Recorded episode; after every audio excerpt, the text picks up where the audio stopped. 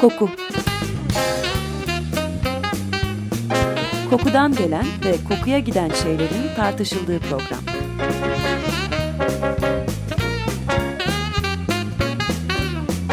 Hazırlayan ve sunan Vedat Ozan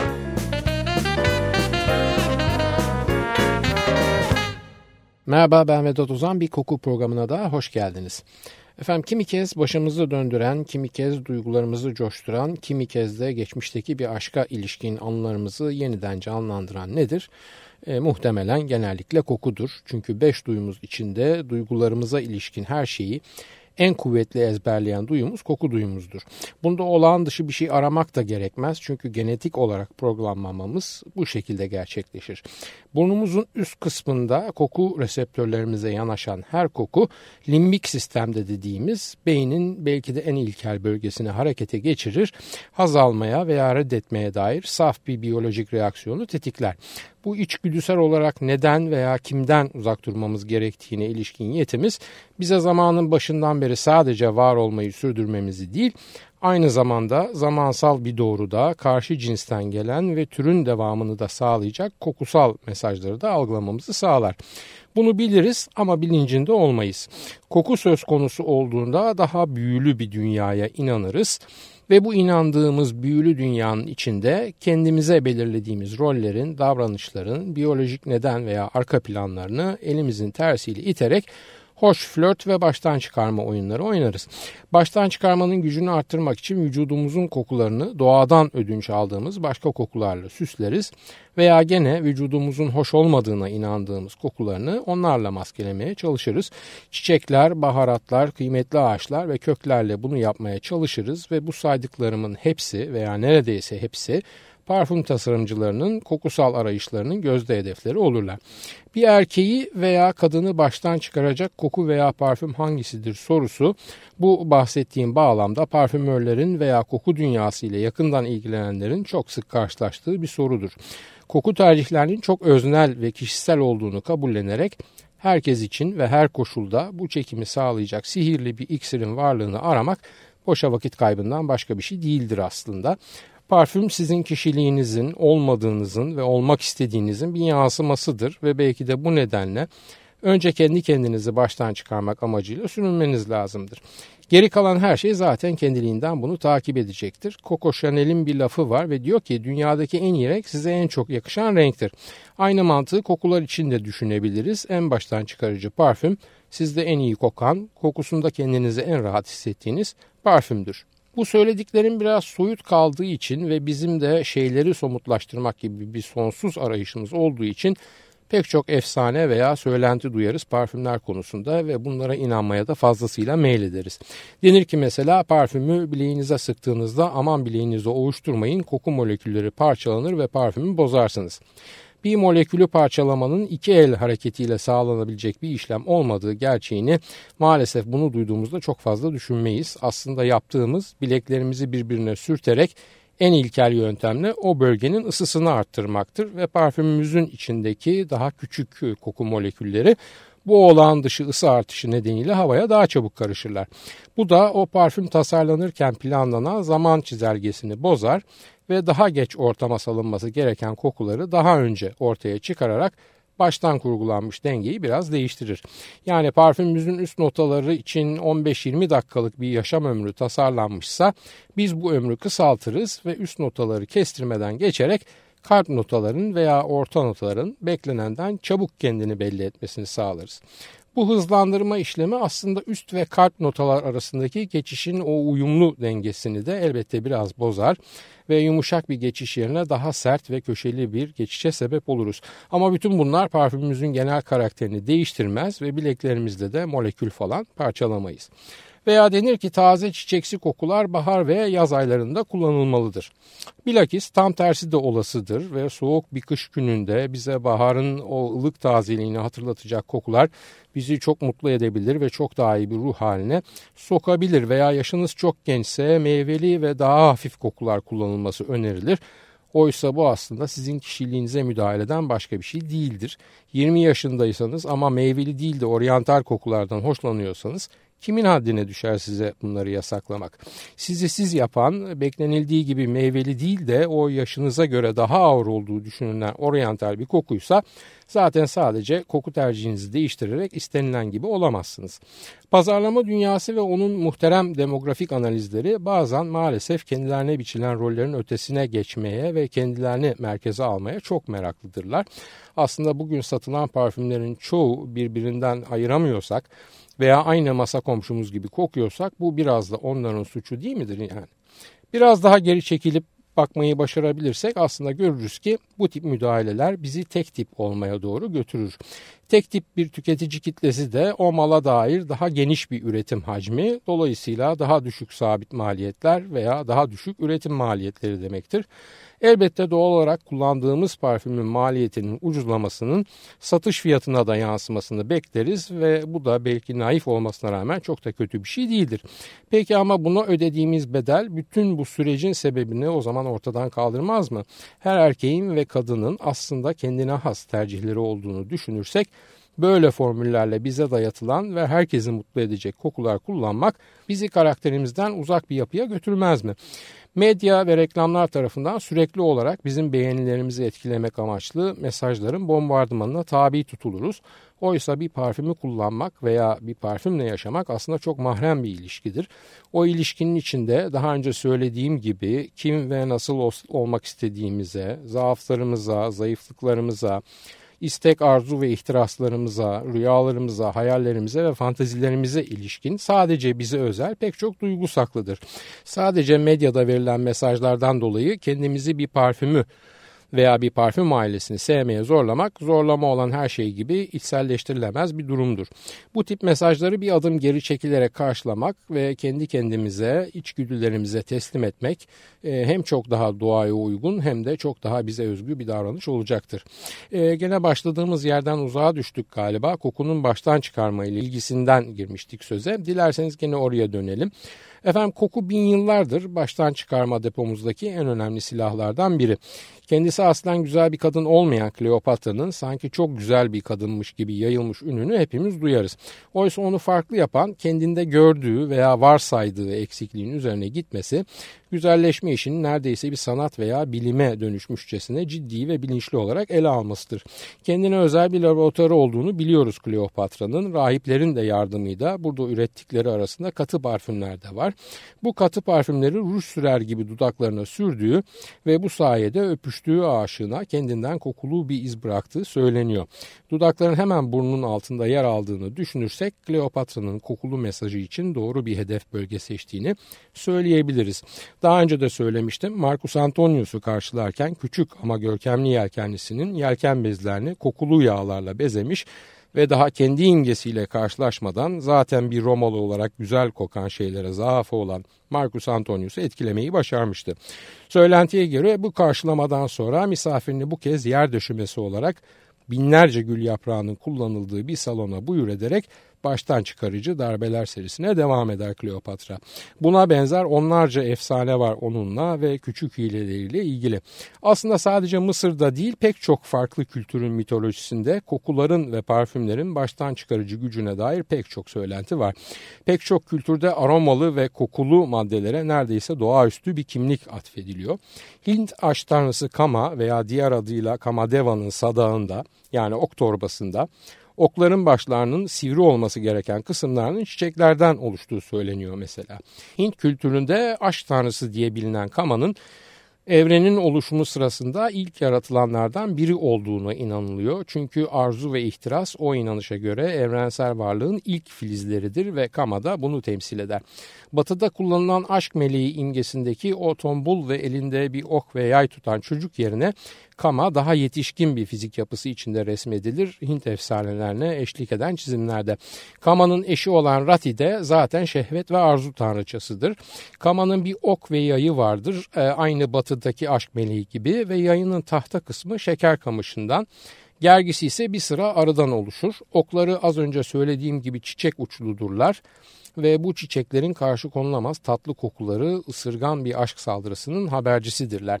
Sadağında 5 adet çiçek uçlu ok vardır ve bu 5 ok aynı zamanda 5 duyuyu temsil eder. Kama'nın simgelediği ilahi olgu aşk ismiyle anılır ama aslında evrensel arzu ve yaratı içgüdüsüdür. Eski Yunan'a gelirsek burada yeraltı tanrısı Hades'in Persephone'yi ağına düşürmek için cezbedici nergis kokuları kullandığını görürüz.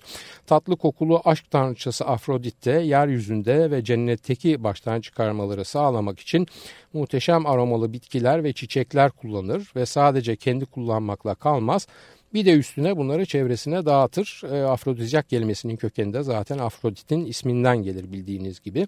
Afrodit'in Paris için Truvalı Helen'e özel bir parfüm reçetesi yazdığı, Fauna ise lezbiyen şair Safo'yu bile kendisine aşık edecek bir koku hediye ettiği gene Yunan mitolojisindeki kokuyla ilgili dikkat çekici hikayeler arasında. Hatta tanrılar tanrısı Zeus'un bile özellikle tatlı kokulara düşkünlüğünden her anında o ağına düşürmek için buluşmadan önce çıplak vücudunu kokulu yağlarla ovduğundan söz edilir. Tanrılar ve efsanelerden biz ölümlü dünyalara geçmeden önce kısa bir müzik arası verelim. Chet Baker'dan dinliyoruz Moon Love.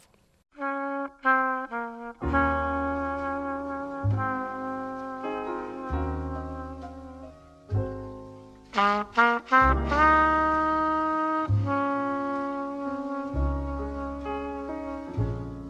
Ha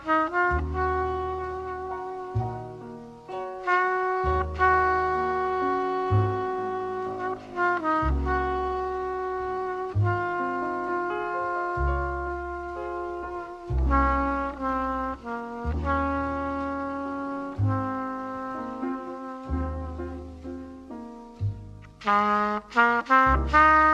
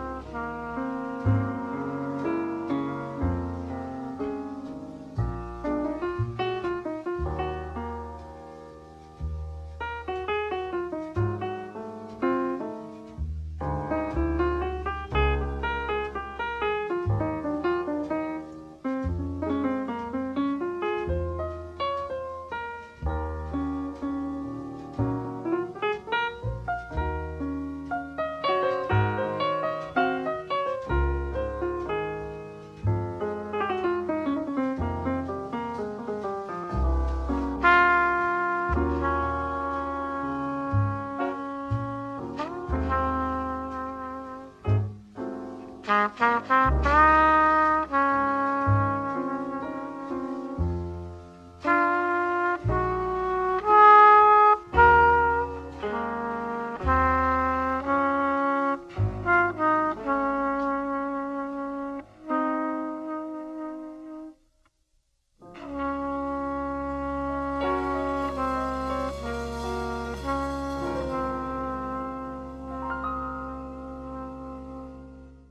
Açık Radyo 94.9 Koku programındayız. Chet Baker'dan dinledik Moonlove.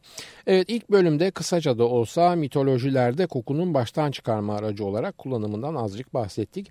Biz vasat ölümlülere gelince kaynakları gözden geçirirken ilk dikkatimi çeken ilginçlik çok önceki programlardan birinde bahsettiğim Kudüslü kadınlar oluyor.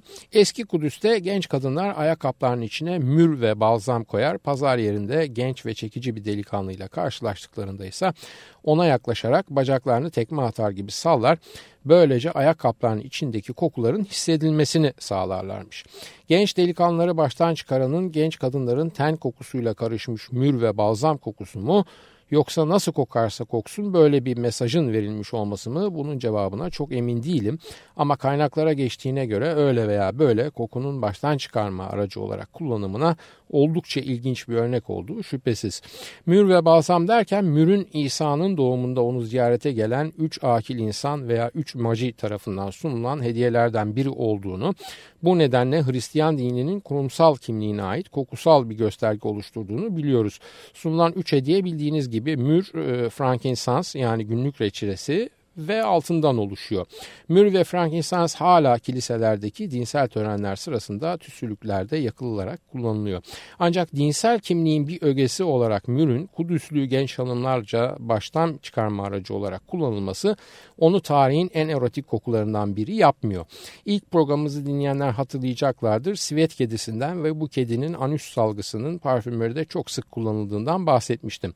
Köpeklerin bile kokusunda cinsel çekim buldukları bu ilginç madde bizi tanrıların ve mitolojilerin büyülü atmosferinden ölümlülerin belki de çok daha ilginç dünyasına pat diye getiriveriyor. Neden? Şundan. Petrus Castellus'un 1688 tarihli tıbbi inceleme kitabı De Hione Odirofera'ya bakıyoruz. Petrus Castellus'in e, anatomi çalışmalarıyla ünlü Mesinalı profesör Pietro Castelli olduğu da söyleniyor. Castellus veya Castelli diyor ki e, rahmi spermlere daha açık hale getirmek ve verimli bir döllenmeyi sağlamak için erkek penisinin ucuna veya çevresine sivet yağı sürülürse kadının ilişkiden aldığı zevk artar ve dolayısıyla rahmin spermleri daha hazır karşılaması sağlanır. Ayrıca bu şekilde kadının daha fazla ilişki istemesine yol açılmış olur ve sürekli eşiyle sevişme arzusu duyması sağlanır. Bundan da öte eğer bir erkek başka bir kadınla ilişki yaşamak isterse gene penisinin ucuna sivet sürerek ve bunu beklenmedik anlarda kullanarak o kadında kendine yönelik büyük arzular doğmasına sebep olabilir. Profesör Castellus bunları 1688'de yazmış ama tabii bu iş yazmakla olacak kadar kolay bir şey değil. Bir kere bırakalım hani aromaterapik olarak bunu bunun doğru olup olamayacağını. Sivet gerçekte felaket kokan bir şey. Yani dışkıların en dışkısı gibi bir kokusu var. Parfümeri çok kullanılıyor dedik ama bu kullanımının oranı çok düşük. Yani %1'e kadar seyreltilmiş sivet yağı bu seyrelmiş haliyle bir parfüm içinde gene %1'den yüksek kullanılamaz. Çünkü kullanılırsa onun sürenin etrafındaki herkes muhtemelen odadan kaçar. Hani e, hadi o dönem algılar bu dışkı kokusunu hoş bir koku olarak kabul ediyormuş desek bile bu sefer az önceki alıntımızın son bölümünde yer alan başka bir kadınla ilişki yaşanmak istendiğinde penisin ucuna sivet sürülerek beklenmedik anlarda kullanmalı cümlesini nasıl yorumlayacağız? Beklenmedik anda nasıl bir kullanım olur bunu gözümde canlandıramıyorum ve de çok merak ediyorum. Neyse bırakalım bu rahim penis ve sivet konusunu geçelim gene parfüm ve baştan çıkarma ile ilgili bir başka konuya. 1700'lerin İngiltere'sinde hanımların giyim kuşam ve süslenme ritüelleri abarmış durumda. Yani hani bugün öyle makyaj yapmak çok vakit oluyor falan denir ve beyler de bu süreci beklerken çok şikayetçi olur falan ya. O dönemlerle karşılaştırıldığında bugünler cennet gibi kalıyor. O dönemde ortalama bir İngiliz hanımının bu süslenme ve giyinmeye ayırdığı vakit günde en az 5 saat. Her kadının olmasa bile daha varlıklı ve daha sosyalit çevrelerdeki hanımların masalarının üzeri macun kavanozları, parfüm şişeleri, pomatlar, elbiselerin muhtelif yerlerine mesela göğüs aralarına yerleştirilmek üzere torbalar içinde kokulu bitkiler, dudak boyası kutuları, nefesi tatlılaştırmak için pastiller ve ten rengini değiştirmek için veya kirpikler veya saç veya elleri benzer kozmetik müdahalelere tabi tutmak için kullanılacak malzemeyi karıştırmakta kullanılan muhtelif kavanozlar, kaseler, kaplar, kaşıklarla dolu. Bunların bazıları hemen hazırlanıp kullanılıyor. Bazıları ise hazır halde. Her iki halde de bunlara ayrılan vakit hiç de kısa değil elbette. Hatta bununla ilgili o dönemde sarf edilen ironik bir cümle var ve şöyle deniyor. Hanımlar günün yarısını diğer yarısında üstlerinden çıkarmakla uğraştıkları şeyleri giyinmekle geçiriyorlar. Burada giyinme kavramının içine makyaj ve kokulanmak da giriyor. Çünkü o dönemde kokulanmak sadece parfüm sıkmakla olmuyor. Saça, yüze veya vücudun muhtelif bölgelerine kokulu yağlar, kokulu sular yani hidrosoller, e, pomatlar ve pudralar sürülüyor ve bu sürünme işlemi toplam giyinme süresi içinde önemli bir zaman dilimini kapsıyor. Ancak daha Victoria'nın kraliçe olmasına epey süre olmasına rağmen kokuların günlük sosyal hayat içindeki kullanımıyla ilgili ahlaki sorular ve sorunlar yavaş yavaş gündeme gelmeye başlamış durumda. Diğer ülkelerde bunun aksi bir seyir olmasına ve saray veya evlerde parfüm kullanımı neredeyse zirve yapmasına rağmen İngiltere'de durum farklı ve 1770 yılında parlamentodan bu konuda bir yasa geçiyor. Şöyle diyor bu yasada, e, her türlü yaş, mevki, meslek veya dereceden evli, dul veya bakire herhangi bir kadın bu yasanın çıktığı tarihten itibaren eğer parfüm, boya, kozmetik sular, takma diş, peruka, demir korseler veya yüksek ökçeli ayakkabılar giyerek majestelerinin tebaasından herhangi bir erkeği baştan çıkarmaya veya onu bu yolla evliliğe götürmeye yeltenirse bu davranışları yürürlükteki büyücülükle mücadele yasası ve bu yasanın öngördüğü cezalar dairesinde değerlendirilecek bu yolla sağlanmış bir evlilik akti de geçersiz sayılacaktır. 1770 yasası diye de anılan ve koku tarihiyle ilgili hemen her kaynakta rastlayacağınız bu yasa gördüğünüz gibi oldukça sert bir yasa. Ceza evliliğin iptali ve bu uygulamaları yapan hanımın büyücülükle cezalandırılmasını öngörüyor. Büyücülüğün cezası yakılmak mıdır o dönemde onu bilemiyorum İngiltere'de ama muhtemelen ya yakılmak ya da buna benzer başka bir ölüm cezası olduğunu tahmin ediyorum. Ancak tabii bu yasa fazla geçerlik bulamıyor sonraki yıllarda. Birkaç yıl sonra Londra'da James Graham diye bir adam çıkıyor ve çocuksuz çiftlere çocuk sahibi olabilme olanağını elbette belli bir ücret karşılığında sunuyor. Nedir bu sunulan olanak? Graham'ın bu çocuk yapamama sorununa bulduğu mucize çözüm aslında bir semai yatak veya göksel yatak veya celestial bed İngilizcesiyle. Bu yatağın etrafında 40 adet renkli ve oyma işlemeli direk var ve ifadesine göre bu direklerin sihri kutuptan kutupa, gün batımından gün doğumuna kadar insanlarca kutsanmaktadır. Semavi yatağın esas sihri tabii ki tahmin edebileceğiniz gibi kokudur. E, yatağın üstünde bir kubbe vardır ve bu kubbe altına yatanları ferahlatacak ve canlandıracak sihir ve esansları içermektedir. Yatağın üzerindeki nevresimin içinde ise pamuk değil gül yaprakları, lavanta çiçekleri ve oryantal baharatla yoğrulmuş buğday başakları mevcut olup çarşaflarda kokulu ağaçların reçineleriyle ve özleriyle parfümlendirilmiştir. Elbette hoş kokulu bir manzara tarif ediliyor veya reklam ediliyor James Graham tarafından. Ancak bu ambiyansın erotik ve mahrem duyguları harekete geçirebilme şansı yüksek olmasına rağmen döllenme ile ilgili sorunları nasıl aşabileceği elbette belirsiz kalıyor. Tabii ki kokuların erotik gücünü arkasına alarak mucizeler yaratma ve bundan kazanç sağlama çabası sadece James Graham'la sınırlı kalmıyor. Laszlo Langley isimli bir Macar da cinsel cazibe, cinsel çekim ve cinsel performansı yükseltecek sihirli bir aşk iksiri iddiasıyla çıkıyor ortaya.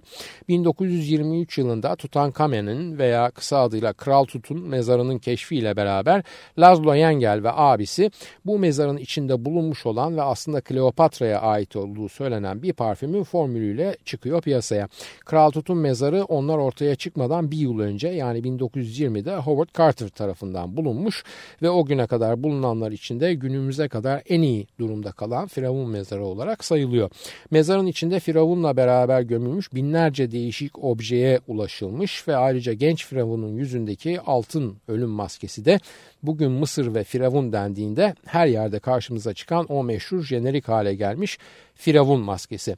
9 yaşındayken Firavun olup 18 yaşında ölen ve bu yüzden de oğlan kral veya Boy King de denilen Tutankhamen'in Akineton adıyla da bilinen meşhur Firavun Amenhotep IV'ün oğlu olduğu söyleniyor. Lengel kardeşler o dönemde bütün dünyayı şaşırtan ve esrarengiz pek çok dürtüyü tetikleyen bu keşfinde rüzgarını arkalarına alarak ve Kleopatra'nın da daha önce bahsettiğim o haklı baştan çıkarıcı ününü kullanarak aşk iksiri parfümlerini piyasada satmaya çalışırlar. Ancak bu pazarlama çalışmaları sırasında da oldukça yorulurlar ve hasta düşerler. Tabi bu hastalıkları hemen Firavun'un mezarına giren sağlam çıkmaz efsanesiyle birleştirilerek lanetlendikleri şeklinde yorumlanır. Mezarı bulan İngiliz arkeolog ve Egiptolog Howard Carter'ın ölümü de zaten benzer e, Firavunların laneti söylentilerine bağlanmıştır. Oysa mezarın bulunduğu tarihle Howard Carter'ın ölümü arasında yaklaşık 20 yıllık bir zaman dilimi vardır ve Carter'ın gerçek ölüm sebebi lenfomanidir. Gerçek ne olursa olsun Firavun'un laneti söylentisi kendine çok fazla taraftar bulur. Bu söylentilerden etkilenen Lengel kardeşler de hem bozulan sağlıkları hem de bir lanet efsanesiyle bütünleşen aşk iksiri parfümlerinin bekleyen satışı yakalayamaması nedeniyle ürünü piyasadan çekmeye karar verirler ve tesadüftür ki ürünün satıştan çekildiği günden itibaren de sağlıkları düzelmeye başlar. Ee, biz gelin hastalık sebepleri ne olmuş olursa olsun bu Lengel kardeşlere bir geçmiş olsun diyelim ve bugünkü programı haftaya gene buradan devam etmek üzere kapatalım. Ee, bütün destekçilerimize teşekkür ediyoruz. Soru, öneri ve eleştirileriniz için e-posta adresimizi tekrar veriyoruz. kokuprogrami.yahoo.com Ben Vedat Ozan, radyonuz kokusuz kalmasın sevgilerimle.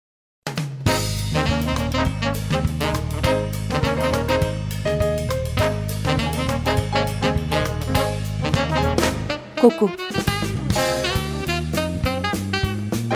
Kokudan gelen ve kokuya giden şeylerin tartışıldığı program.